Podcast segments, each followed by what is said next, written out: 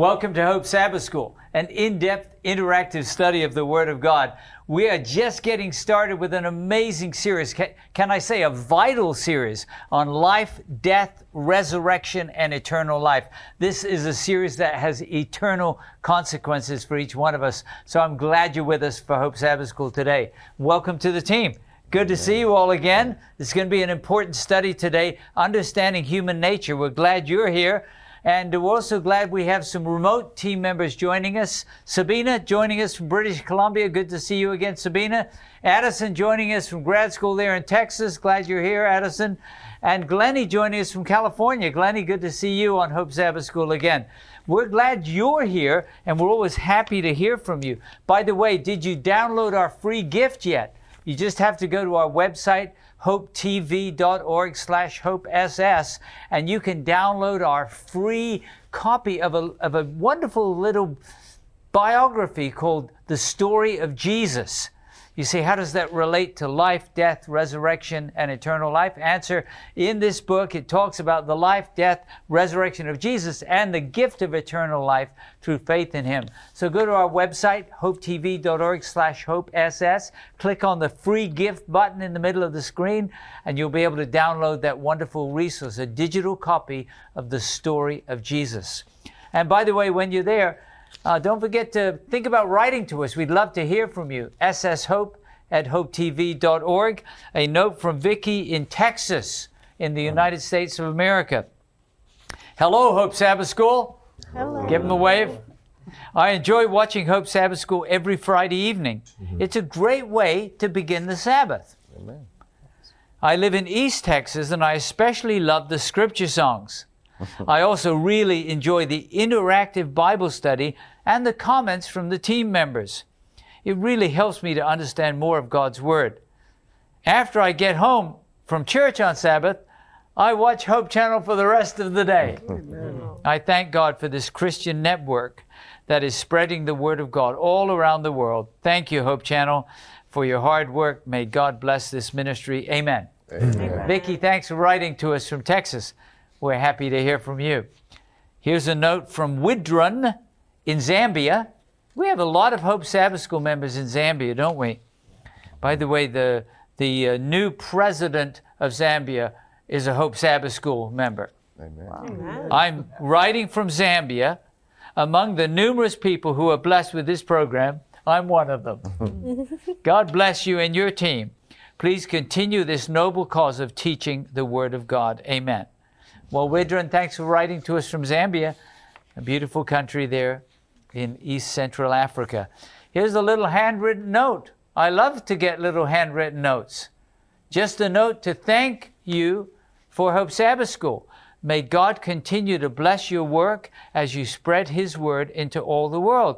From a donor couple in Virginia, thank you. You know who you are. You recognize your note. And a donation of $1,000 to bless Hope Sabbath School. Thank you, especially this time of the year.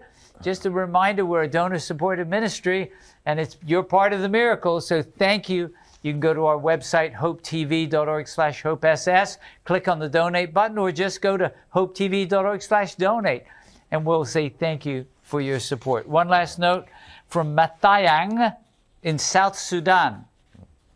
Mathayang writes and says, Hello, Hope Sabbath School team. Hello. I think he did that because he was running away, right? I'm Matthiang, writing from South Sudan. Your total commitment to sharing the Word of God across the world is life saving. Praise God. Amen. I always love to hear from you what God is saying to people in the 21st century. Hmm. Please be strong and keep on promoting the gospel, and you will be blessed. Amen. Amen. Amen. Well, Thanks for sharing that word with us, Matthias, and we do believe that when we share the word of God that we are blessed. Mm. Right now, we'd like to have you sing our theme song with us. It's taken from Revelation chapter 1, verses 17 and 18 and verse 8. I love the words of Jesus. He says, Do not be afraid. I am the first and the last. I'm he who was dead. I am he who was and was dead and behold, I am alive forevermore, and I have the keys of Hades and of death. I should be singing it. It's easy to remember. Let's sing it together right now. Do not be afraid, I am the first and the last. I am he who lives and was dead.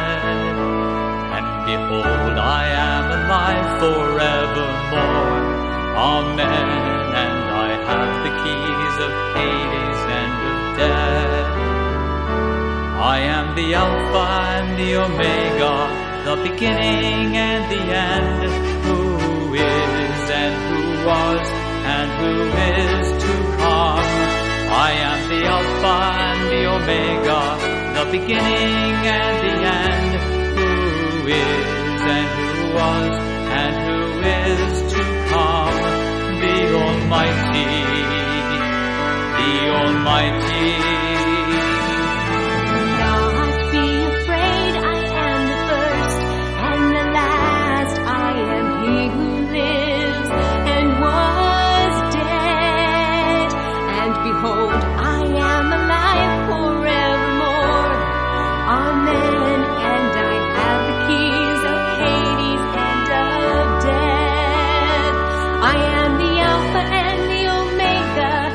Beginning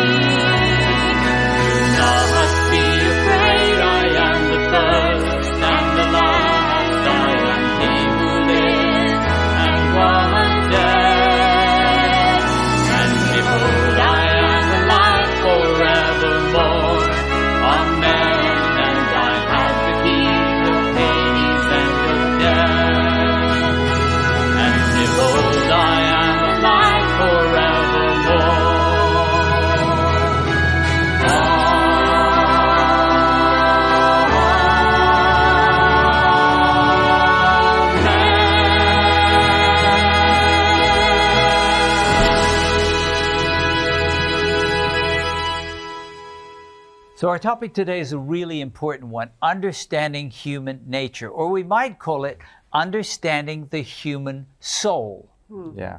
Because the real question is is there a soul that can detach from the hmm. body and have some natural immortality, hmm. or are we living souls? Let's see what the Bible says, but first we want to pray together. Our Father in heaven, this is an important topic on the theme of life, death, resurrection, and eternal life, understanding human nature. I pray in the name of Jesus that your Holy Spirit would guide us into truth.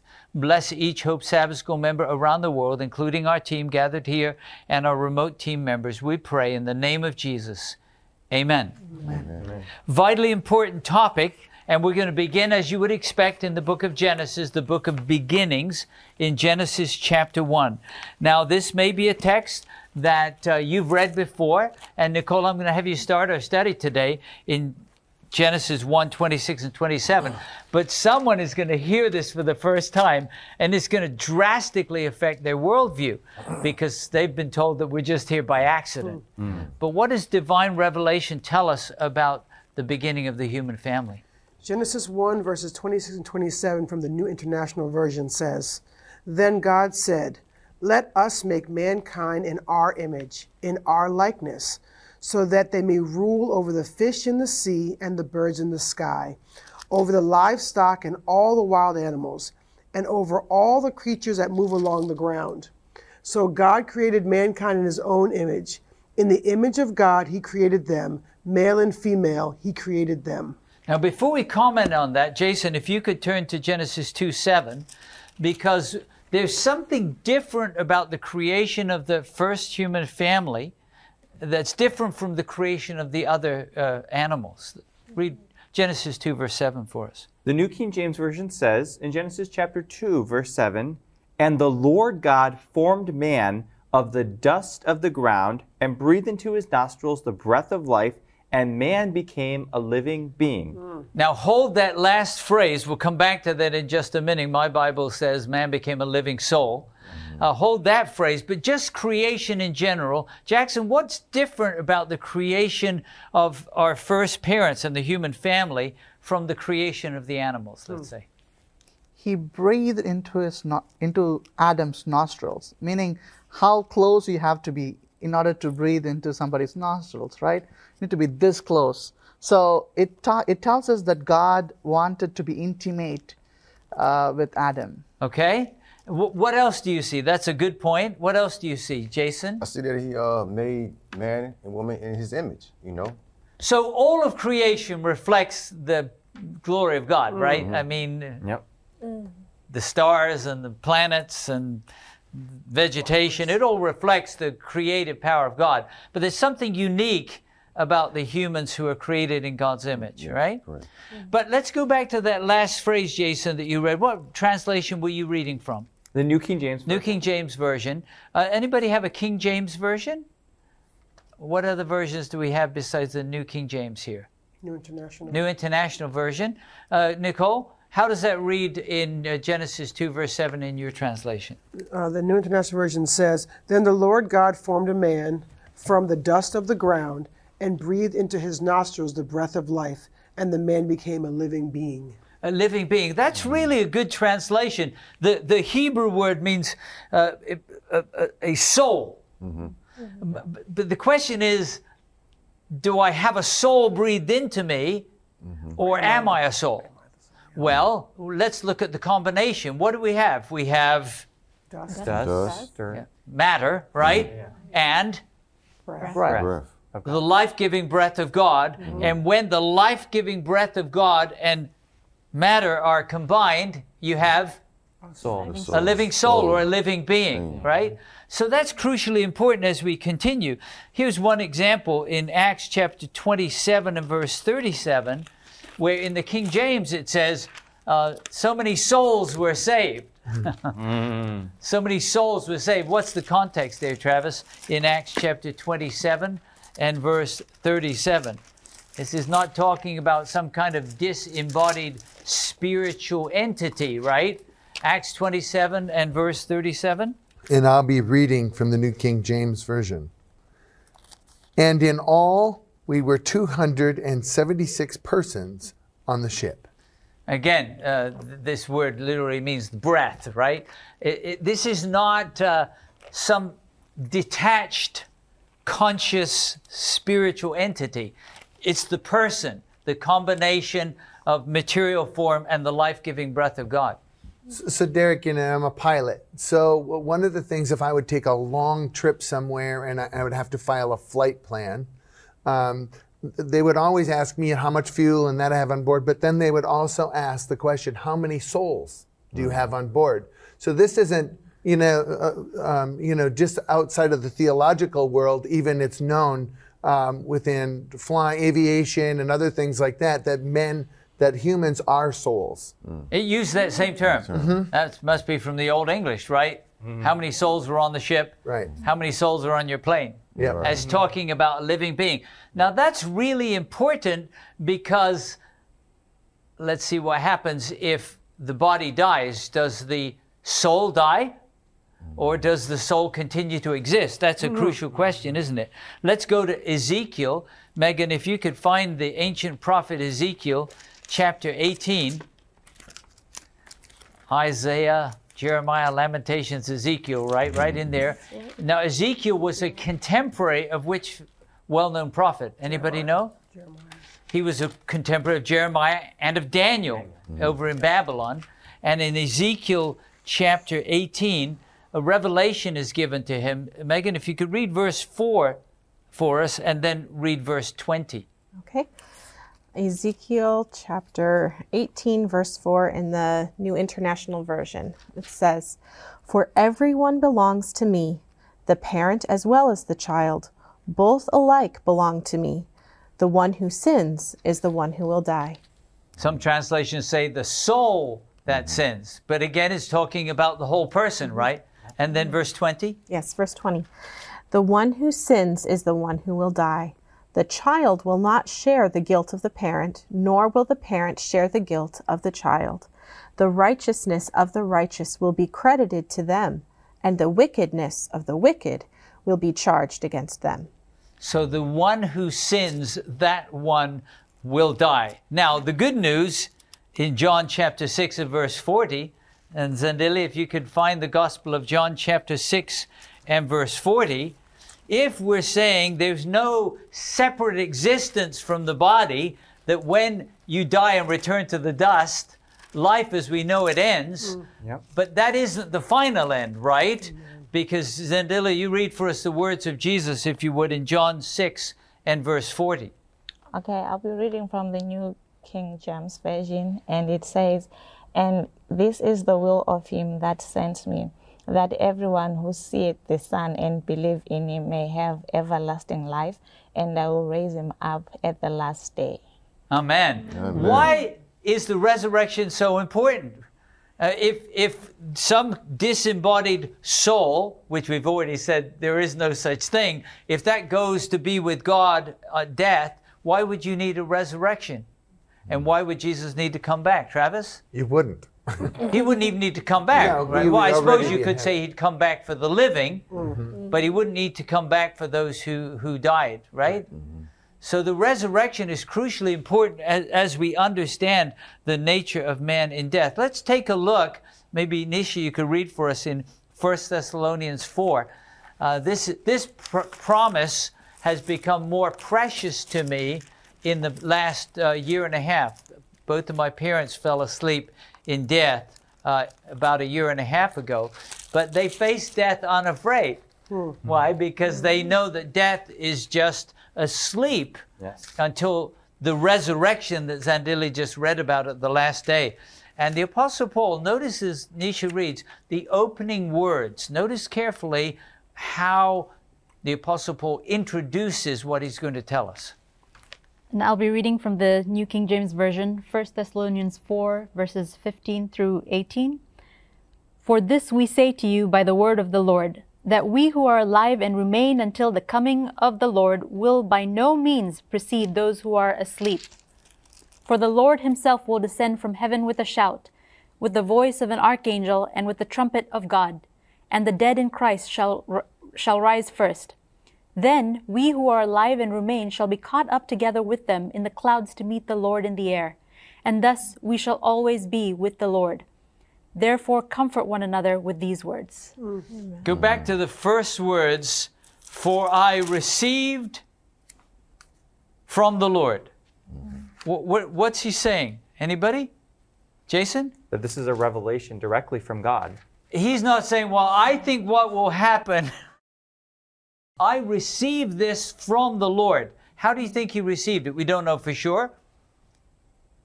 A vision, perhaps? Yeah. A dream? Or the Spirit. A thought? Holy Spirit guiding his thoughts? Um, might the Lord have appeared actually to him in person and shared this with him? Yeah. We don't know. There's lots of ways. that- Yeah. But he knew for sure this was a revelation from the Lord that those who are asleep, or we would say those who have Died. died, are not going to go before us Right. Mm-hmm. Yeah. who are living. That when Christ returns, the dead who've fallen asleep will, Rise Rise. that's the dead in Christ, right? That mm-hmm. means those who faith in Christ, they'll rise and then we'll, Meet him. we'll rise them with them. Yeah, it's going to be a glorious day, right?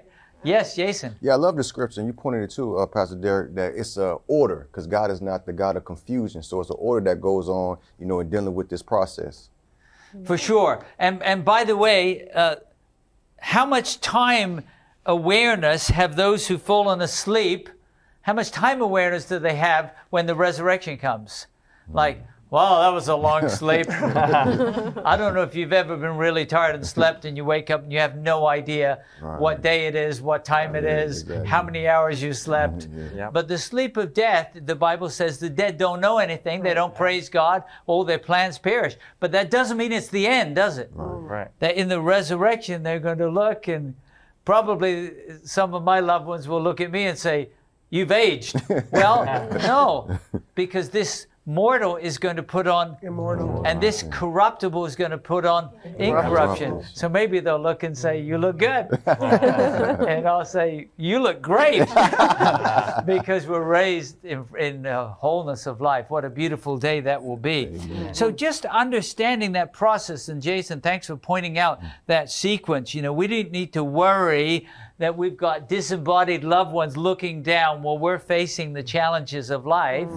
They're sleeping. Neither do we need to worry that some people are being tortured in an mm. eternal hellfire. We'll study about that in this series mm. because the Bible says the wages of sin is Death. death, not eternal torment. Mm-hmm. So these are important topics, aren't they? But we're understanding that we don't have some kind of spirit entity in us that we call a soul, but we are a soul, a living soul. And let's talk about what happens when that soul dies. Let's go back, Travis, if you could take us back to Genesis 2 7. And uh, then I'm going to ask um, some of our remote team members to read about the undoing of creation. But read Genesis 2 7 again for us. Crucial text. Again, I'll be reading from the New King James Version. And the Lord God formed man of the dust of the ground and breathed into his nostrils the breath of life. And man became a living being. He became a living being. That, that's, that's the whole person. Now, Sabina, I'm going to ask you to read, and then Glennie. Uh, Sabina, if you could read Ecclesiastes 12, 6 and 7, and then Glennie, if you could read Psalm 104, verse 29.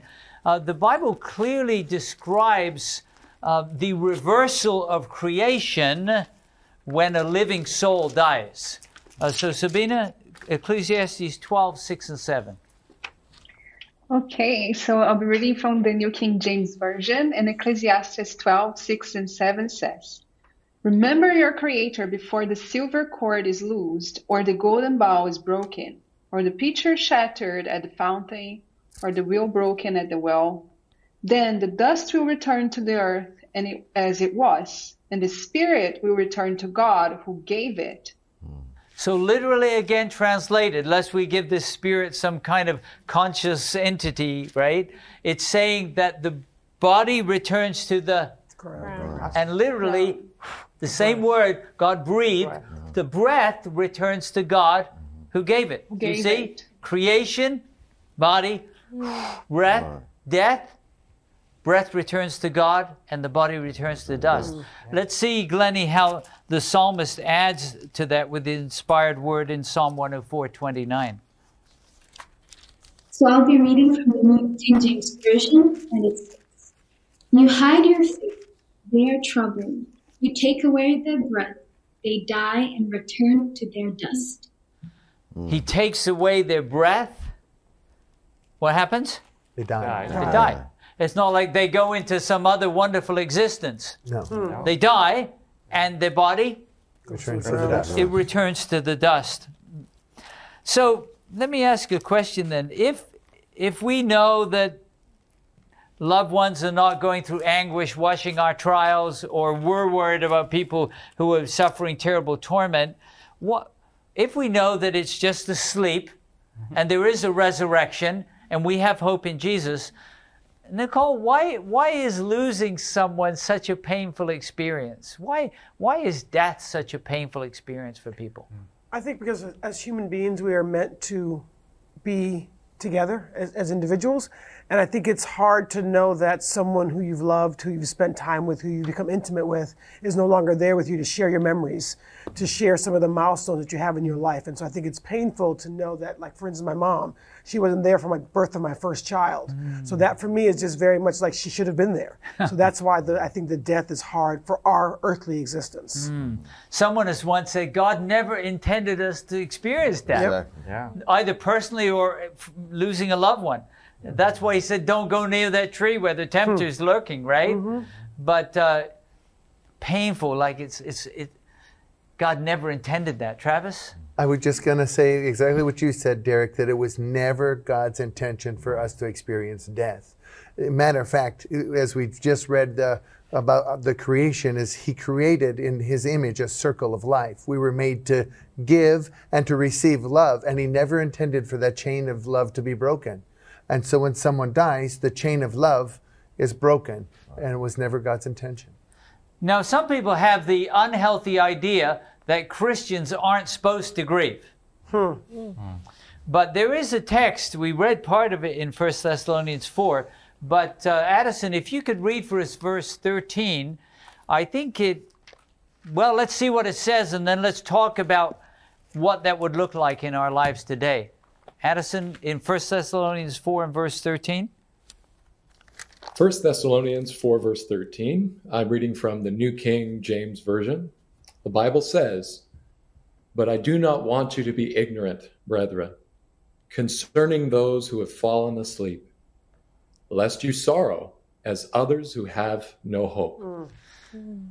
Okay, your translation, sorrow, grieve as those who have no hope. I don't want you to be ignorant about those who have, give me another word, died, mm-hmm. not just fallen asleep. It's not saying they're taking a nap, they've mm-hmm. died, mm-hmm. Yeah. but it's a death from which we can rise in the resurrection, right?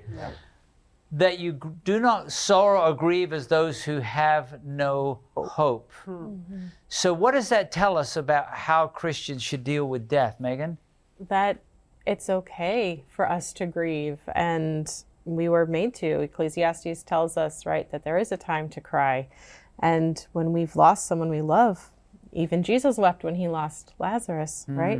And um, it's okay to grieve but with hope not like those who do not have it. We know that we will be resurrected. if we believe So, can we weep and have hope at the same time, Nish?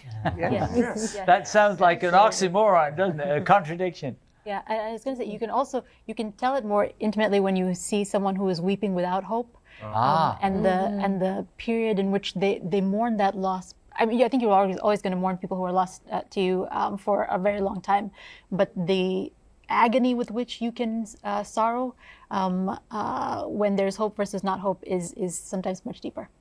So, uh, a dear friend of ours, his wife, he kissed her to sleep, said, See you in the morning, and she didn't wake up. And he has been weeping. I mean, weeping. They had a beautiful relationship, beautiful relationship. I don't think I've met anyone that they loved each other more than this couple. And he's been weeping.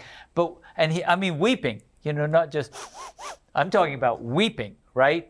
Like David says, I've wet my bed with my tears. Mm-hmm. My couch is wet. Mm-hmm, weeping, and yet while he's telling me this and he's weeping, he's saying, I'm so thankful for the promises of God. Amen. Amen. That, that, that's grieving with hope, right? Yeah. Yes. Yes, Travis. Uh, Derek, I know this gentleman um, that you're talking about, and he said to me, he said, the promises of God are even stronger meat to me today Right. than they were prior to her death. And I thought, wow, that's really beautiful. So, And and you know, we have people all around us losing loved ones. Sabina, uh, what does it mean to you that that we don't have to grieve in a hopeless way, but we grieve with hope? Pastor Derek, I think it means so much, especially because I have myself lost a very dear person to me, which was my father when I was a teenager. So how I dis- uh, I distinguish it is the difference between you having like you see a person go and then you have no hope again of seeing that person ever again versus the possibility that well I know I'm going to go through a lot of things in this life and things are going to happen. And unfortunately, that person will not be there for me temporarily. But one day, again, I'll be able to meet that mm-hmm. person again. So I think this makes the entire difference. Obviously, there is still suffering and grief involved, as you were saying, like with the temporary things that we are living. Obviously, we love people, like Travis was saying. We're not meant to ever lose those connections that we create in love. But then I know that one day, again, finally, I'm going to give him a hug. I'm going to say that I love him and that we're going to be able to share things as once we were able to. So I don't know if you noticed, but uh, Sabina was smiling while she was talking about her father who died uh, many years ago, but that, that there is not without hope, right? So now I have a challenging question. Maybe, Jackson, you can start our discussion and let's talk about this. What if you don't know the spiritual condition of the person who died? what if you're not certain if they accepted the gift of salvation through Jesus? Can you still grieve with hope? Hmm, what do you think? It's not, uh, not a trick question because I think there are a lot of people they lose the loved one. They say, "Well, I don't know what her where her heart was. You know, had she trusted Jesus or not, or where he was when he was doing this and had an accident." What what would you what would you say, Jackson? We can never say that a soul is hopeless uh, because even at the cross, you know, there was a thief who repented and accepted God as the Savior. So when I feel that a loved one who lived a sinful lifestyle, and I would always think maybe at the last moment uh, he gave his heart to the Lord. I encourage myself and I hope that he really gave his life to the Lord. Okay, so you would say as long as there was breath, mm-hmm. there was hope. But for, you gave the example of the thief who, right before his conversion, is cursing mm. Jesus, it says in the Gospels. But then he goes, Something's wrong with this picture. We're cursing this man who's saying, Father, forgive them. They don't know what they're doing. And then he starts arguing with the other thief and saying, Wait a minute, we deserve this. He's done nothing wrong, right? So last minute, we don't know if his mother was there, but it'll be a wonderful day. Uh, just like Sabina mentioned, to see her father will be a wonderful day for, for a, a parent to, to see this repentant thief. Jason, question How do I grieve? I I just don't know uh, the heart of that person. Now they're, they're in the sleep of death. So one thing I would say is, while we don't know, ultimately we place it into the hands of God, and we know that God is fair, and He's going to let the person go with what choice they made. And so, even if we don't necessarily like that choice, God is letting that person have their choice of eternal destiny. So, yeah, maybe it's not what we would have wanted, but at least they get to have what they chose. I'm so thankful God's much more merciful than I am. We've got seven hands raised here. I'm going to go to Glennie first because Glennie, there, there's got to be someone watching Hope Sabbath School today and saying, "Well, it's one thing if you know, they're singing "Oh to Jesus I Surrender" when they die, but what if you don't know? Uh, can you still grieve with hope? What do you think? I was just about to continue with what Jason was saying that God isn't going to drag someone to a place where they don't want to be. So we might think that that's best for the person, but at the end of the day, out of His love, maybe heaven would have been an uncomfortable place for them. Um, and the choices they make kind of proves that. So God is merciful even in allowing person a choice that might not be our first choice. There were a couple of hands raised here too. Nisha? Um, Pastor Derek, the way you phrased the question was, what if we don't know the heart of the person? But we do know the heart of God. Ah, we know- Wait, hold on. Yes. hold it right there and say that again, Nisha. We don't know the heart of per- the person, but we do know the heart of God. And that changes everything? Changes everything. Because I know that my God, who allowed me at the age of 29 to accept Him, is the same God who will allow anyone who reaches any age, He will pursue that person relentlessly with God's every might. And so I don't have to question because I know He is just, I know He's merciful, and I know His heart. And that's all I need to know. So I'm going to talk to you and then we'll come to Travis, but I just want to hold that idea. I think that was Holy Spirit inspired.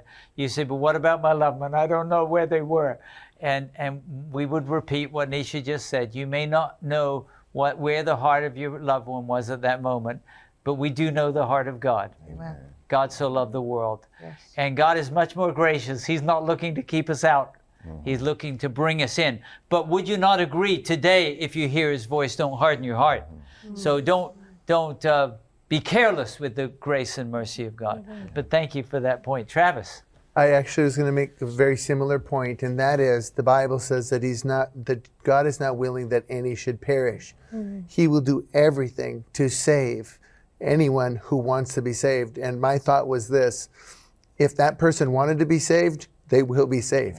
He if they if the, the Bible says anyone who calls on the name of the Lord will be saved, and so uh, I just believe that uh, we, as, as was just mentioned, uh, we just the heart of God is so much more loving than we can even fathom. And uh, there's going to be people in heaven we never thought they were going to be there. Maybe even ourselves, we're going to wonder how did we get there, you know? But it's only because of a loving Savior. Only the grace of God, for sure. Sabina. And also, Pastor Derek, I think it's very important that we are reminded that God called us not to be judges, right? Or to de- or to decide upon people's final destination. And just going along with what Nisha said, I know that He's got a heart of love. I know His heart. And even as I handle situations where, you know, maybe delicate, people are wondering, you know, maybe someone committed suicide and had deep depression. Maybe someone was a terrible person according to human judgment and they were involved with some sort of assassination. Long story short, God is the one who is able to meet and see the heart of every single individual. We know He's going to do that with love. And it should never be our role to be speculating whether someone is going or not to be there in heaven, right? I think that's God ultimately, ultimately the one to do that. So our work is to love, is to share His love and to share the hope and believe that as we have said here, that He is not willing that no one should perish. Amen. But that all should come to repentance, right? Yeah, and, and, and then of course it goes on in, in 2 Peter and says, But the day of the Lord will come, mm-hmm. right? The elements will melt with fervent heat. And what kind of manner of people ought we to be, right? So, so there is that idea that we want to make a preparation while mm. there's time. Yes. But I'm so thankful that I may not know their heart, but we can know the heart of God. I remember someone telling me one time, I really wouldn't don't want to live forever. Um, well, in a world of sin, sickness, death, I wouldn't want to live forever either. Would you? But let's look at a couple of prophecies. And Zendila, if you could read for us first from 1 Corinthians chapter 15 and verse 26. And then, uh, Nicole, if you could read Revelation 20, uh, verses 14 and 15. Uh, these are wonderful prophecies that tell us. Remember, the series is life, death, resurrection, and eternal life. Um, we could say life, death, resurrection, eternal life with no death, right? Zendila, how does that read in your Bible in 1 Corinthians 15 and verse 26? 1 Corinthians 15 26 from the King James Version, it reads, The last enemy that shall be destroyed is death.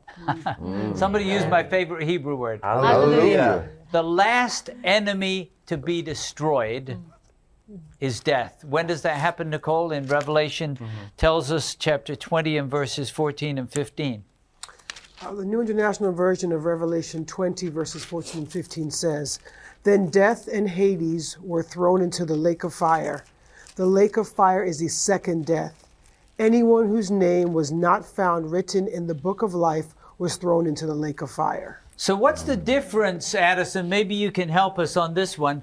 Addison, what's the difference between the first death and the second death? Well, the first death is there's a lot of hope there. That is for those who the first death is talking about at the second coming and uh, all those who are sleeping in the graves who've gone to sleep in Jesus, knowing Jesus as their Lord and Savior. But then the second death is the second is affiliated with the second resurrection, of course, with the wicked uh, rising again after the 1,000 years and the New Jerusalem coming back uh, to the earth, and God will recreate everything. But uh, there will be a could I use final judgment there um, when when that transpires?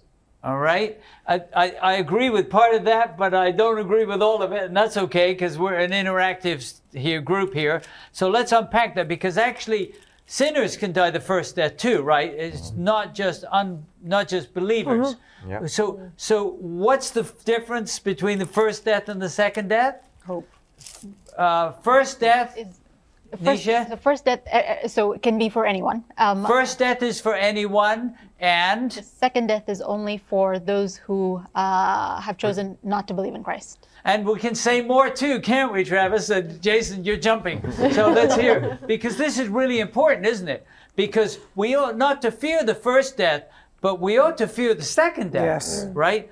Talk to me about the difference. So the first death is temporary. It's the life we have now, and it's just it's the going to sleep process. And that could be for anyone. That could be for anyone. Okay. The second death is an eternal process that will take place forever once it happens. So it is irreversible. Yes. Um, you want to add to that, Travis? Well, I just know that the Bible says that um, anyone whose name is not found written in the Lamb's Book of Life. So we really want our name written in the Book of Life. Mm-hmm. And we can do that by accepting Jesus as our Savior. So anyone who accepts Jesus as their Savior does not have to fear the second death. Or the first death. Right, right. Right? Neither one have to be feared. Oh, death, where is now your sting? Oh, grave, where is now your victory, Right. right? Because Jesus, our theme song for this quarter, he has the keys of the grave, mm-hmm. Hades, death. and of death. Mm-hmm. So I don't need to fear the sleep of the first death or to the eternal second death because I'm not going there, right? because of faith in Jesus. He's, he's given me that victory. Let's, let's unpack a little more of what Jesus taught about death. And uh, I'm going to ask Glennie if you'd read for us in John chapter 11. If I could take one chapter of the Bible to help me clearly understand the nature of man or the nature of the human person, it would be John 11 because it talks about life and death and resurrection and eternal life. I mean, that's this whole series. So uh, let's take a snapshot from John chapter 11, uh, verses 11 through 14, Glennie. So I'll be reading from the New King James Version, and it says, These things he said, and after that he said to them, Our friend Lazarus sleeps, but I go that I may wake him up. Then his disciples said, Lord, if he sleeps, he will get well. However, Jesus spoke of his death, for they thought that he was speaking about taking rest in sleep. Mm-hmm. Then Jesus said to them plainly, Lazarus is dead. So it's interesting, even with the raising of Jairus' daughter, if I remember Matthew 9, he also speaks about her sleeping. Now, when he stops the funeral outside of the village of Nain, he doesn't, he just stops the funeral and he raises this young man who's been dead. But in both other resurrections, he speaks of death as a sleep and of waking up from the sleep, which we call Resurrection. resurrection, right? Uh, but this idea of death and resurrection, Jesus, when he's speaking here um, in, in the story of Lazarus, uh, death is nothing to fear if you're going to be raised again from the dead, right? It's just a sleep. Now, if we go far, farther in the story, if you just remember the story of Lazarus, if you've not read it, John chapter 11, uh, why are Mary and Martha weeping? Because both of them say, Lord, if you'd been here, our brother would not have died, right? Why are they why are they weeping if death is just a sleep and there's a res did they believe in the resurrection? Yes. Yes. Absolutely. But Nicole, you mentioned earlier about death being an enemy. When did they think Lazarus was going to be raised from the dead? Last day. Last day. You're quoting the scripture, right? I know that he will rise again in the resurrection at the last day. So it's like, I don't know how long to the last day, but our brother just went to sleep and he didn't wake up. Right. Mm-hmm. Yeah. Mm-hmm. He's now in the sleep of death, right? So they believed in the resurrection, but they didn't know when it was going to be. Yeah. So what about Jesus? He's weeping because he talked about grieving, right? But not grieving in a hopeless way. Why is Jesus weeping when he knows what he's going to do? Anybody? Addison? Uh, I love this story. You see the heart of God in such a profound way here, but but Jesus, like he he understands their pain. He uh, he sympathizes with them, but I want to say he he he empathizes. He he understands what they're going through, and he's weeping with them because he loves them and he cared for Lazarus and he loved Lazarus too. So so but he knows he's going to raise him from the dead, right? But but he's he's grieving with Mary and Martha. Uh, Travis? So I don't think he's grieving so much for Lazarus as he is grieving for their unbelief. Off, most of the time, I, I remember reading the accounts of Jesus weeping, and it's always at the unbelief. Eh, Jerusalem, oh Jerusalem, you know, he's crying. How often, you know, I wanted to gather you as a, a hen gathers her chicks. When, when people don't believe, it brings tears to the eyes of Jesus. And here is a group of people not believing. And uh, I believe that's like shortest verse in the Bible. Jesus wept. I'm sure, of course, he was grieving with them as well, but I think his, his weeping was for their unbelief. By there, you mean some of the people there? Yes. Yeah, and for the Yep. people in general, right? I think you're absolutely right because uh, after this amazing miracle, the religious leaders say, We've got to kill him. Yeah. Like, what? he just said, I'm the resurrection and the life. And they're saying, We've got to kill him. If he keeps doing these things, everyone will believe in him. And we're like, Amen. right? Yes. But uh, you're, you're right. I think he's weeping there, uh, not only with Mary and Martha, but he's weeping because of the unbelief of the people that even this will not change things. Now, one preacher said that when Jesus came to the tomb, we're talking here about the nature of man, right? Lazarus is not some disembodied spirit in heaven or some, right? He's mm. sleeping in the grave. Yeah. Jesus said he's sleeping. Mm-hmm. One preacher said when he came to the grave, he called specifically Lazarus. He had to. come forth. Mm-hmm. Do you th- do, is that is that just kind of a little sanctified imagination, or if he called come forth, would would All all of of the dead everything. have have come from the graves? Probably. Probably. Yes. That's his power. So, so that's the power of Christ, right? Now the skeptic says, "But I thought the dead don't know anything; their thoughts perish." So how did Lazarus hear, mm. Jason? If the dead know not anything, how did Lazarus hear when Jesus called out, "Lazarus, come forth"? There is an answer, and we've got someone who studied medicine here, Jackson. You want to give us an answer? How did he hear? I think he was resurrected first, and then he heard, and then he came out. Someone told me, which is similar to what you're saying, that there's so much power in the word of Jesus that in the milliseconds that it takes for that sound to reach Lazarus, the miracle's already happened. Yeah. So that by the hmm. time that sound reaches Lazarus in the tomb, he can hear. Right. and he, he comes forth wrapped in grave clothes, right? Yeah, but that's the power of the resurrection. Key point here, though, we're talking about understanding human nature. Do we have some disembodied spirit floating around somewhere? Or when we die, does the soul die and the breath return to God? What is Lazarus's testimony? Anybody, Sabina, can you can you uh, can you help us with this one? What is Lazarus's testimony when he comes from the grave? What does he tell us about his experience after his death? Does anybody, Sabina, did you say, Derek? I think this is a trick question. Uh, but I, I, No, what does to my knowledge, one thing I know is that Lazarus had not been somewhere so outstanding that he shared with everybody. It's not that he came back and said, "Hey, I saw this and this and that and this and." That. So it it, it feels like he was really just sleeping, right? And he didn't really knew what had happened to him. the silence mm-hmm. is a testimony. He was sleeping, right? Right. He woke up. I'm, I'm sure when he woke up, he looked, he was wrapped in a shroud. He's in a place that's smelling because his sister said he's been dead four days, right?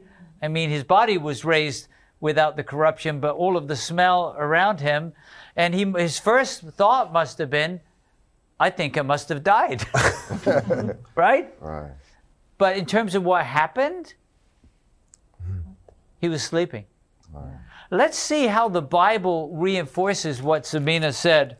And by the way, I think we can be comforted by that. You know, death is asleep. We just need to make sure while we're still living, we choose through faith in Christ to, to, to be part of the correct re- resurrection, right? The re- first resurrection to life and not the second resurrection to condemnation. Let's look at a couple of other verses that reinforce this idea that Lazarus didn't have a testimony when he came forth. Psalm 146. And uh, Jason, if you could read that for us Psalm 146 and verse 4. What does the psalmist say? And by the way, we believe scripture is given by inspiration of God. I love what David says the Spirit of the Lord was upon me, His word was in my mouth. That's in 2 Samuel 23. I love that. That's like, wow, that's powerful. How does the psalmist speak there in, in Psalm 146 and verse 4? All right, and I'm reading from the New King James Version. And the Bible says, His spirit departs, he returns to his earth. In that very day, his plans perish. We could put Lazarus there. You know, Lazarus returned to the dust, his breath returned to God, and in that very moment, what happens to his thoughts? Gone. They're gone. They're gone. Now, the beautiful thing is, God, uh, and I'm not a medical person, but I know that God, He, he knows our DNA and He knows everything about us. So when we are raised from the dead, if we die before Jesus comes, and some of you may be living before He, before he comes, but we're not just another person that kind of looks like you. Right. It's you. Yes. God raises you from the dead, right? But during that time of sleep, I don't know nothing. Ecclesiastes chapter 9. Glennie, if you could read for us verse 5 and verse 10. Here, Solomon is, he's been thinking, I'll try any pleasure and see if it gives me meaning in life, and it doesn't. Eventually, he says, reverence God and keep his commandments. Really, That's the whole, that's the whole duty of man. But what does uh, he tell us in Ecclesiastes 9, verse 5 and verse 10? So I'll be reading from the New King James Version, and it says, For the living know that they will die, but the dead know nothing, and they have no more reward, for the memory of them is forgotten. And verse 10 says, Whatever your hand finds to do, do it with all your might, for there is no work or device or knowledge or wisdom in the grave where you are going. Hmm. So the living know that they will die, true or false? True. Mm-hmm. Yeah, we all know, right? Mm-hmm. Yeah. Mm-hmm. Unless Jesus comes, we will die. Yeah. But it's just Asleep. it's just asleep. I love that. We when you belong to Jesus, you don't need to fear the first death or the second death. Yeah. The first death, because it's asleep, you're coming up in the resurrection of the righteous. Second death is not for you, right? it's for those whose names are not written in the book of life, right?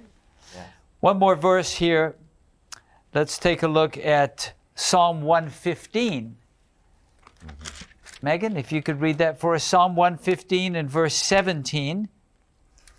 And then I want to give you an opportunity to share how what we've studied today brings you comfort a time when you lost a loved one and how the truth about what happens when we die and the resurrection brings you comfort. Psalm 115 and verse 17.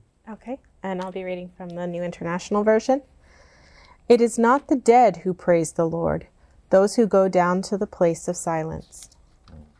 Now, as someone pointed out in a previous study, if I could praise God while I'm in the sleep of death, would you? Mm-hmm. Man, I'll be like, praise the Lord, right? Because next thing I know, I'm going to wake up, but but I can't because my thoughts mm-hmm. perish. I'm just sleeping mm-hmm. Yeah. until the resurrection, right?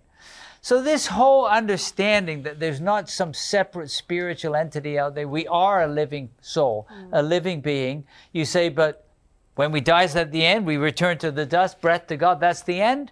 And the answer is no. There's a resurrection when when Christ returns, and we can choose which resurrection we'll come up in. And we want to choose the resurrection of the redeemed, right? Mm-hmm. Mm. Can you think of a time when you lost a loved one? I'm hoping it was at a time that you knew what the Bible teaches about death and hope and resurrection, that what the Bible teaches that we've talked about brought comfort to you. Anybody have an experience you'd like to share of losing a loved one? Travis. Uh, so it was about uh, seven years ago that I lost my mom. And um, I was able to give my mom Bible studies. Matter of fact, we were in this right at the end of a series of 25 Bible studies uh, when she passed away unex- unexpectedly. But my mom had told some people at the church that she wanted to be rebaptized. And uh, she said she had learned so much. And, and I just know that, my, that uh, God had given us that time before she uh, fell asleep in Jesus. And I know that I'm going to see her one day at the resurrection. Now, there's another part to that story because your stepfather was kind of listening into the Bible studies. And tell us the rest of that story because this is really good news. Well, what my mom was, um, we were sitting there looking at her. Yet the coroner hadn't picked her up, and he comes and he sits down on the couch by my wife and I. Your stepdad. My stepdad did, and he puts his arms on us and he goes, "I just want you to know I want to keep on studying the Bible with you." And um, and he was baptized three months later with my brother. With your brother. So uh, we don't grieve without hope. Amen. Somebody else, uh, where the hope of Scripture that we've studied brought you hope in a time of loss. Anyone? Just Jason. Yeah, so uh, my wife, Laura, uh, her grandfather passed away a couple years ago. And so uh, it was kind of one of those moments where we didn't really know where his heart was. Okay. I'm glad Nisha brought the point that we know what God's heart is. So that was comforting as well. And uh, I had got a chance to be um, a taker, a inheritor of his uh, van. And as I was looking through the glove compartment, I saw a little cross there. And it said, well, God, all things are possible. So I think that was kind of like a, a wink, you know. Little like message from heaven for you. Amen, amen. You know, that's a beautiful lesson. And, and I can share my own testimony with the death of my two parents in the last uh, year and a half. Um, it's a beautiful thing to watch someone face death unafraid. We don't need to fear the sleep of the first death, and we don't have any part in the second death. So death has lost its sting, hasn't it? Amen. And uh, I'm so thankful for that blessed hope. And I'm thankful that you joined us for Hope Sabbath School today.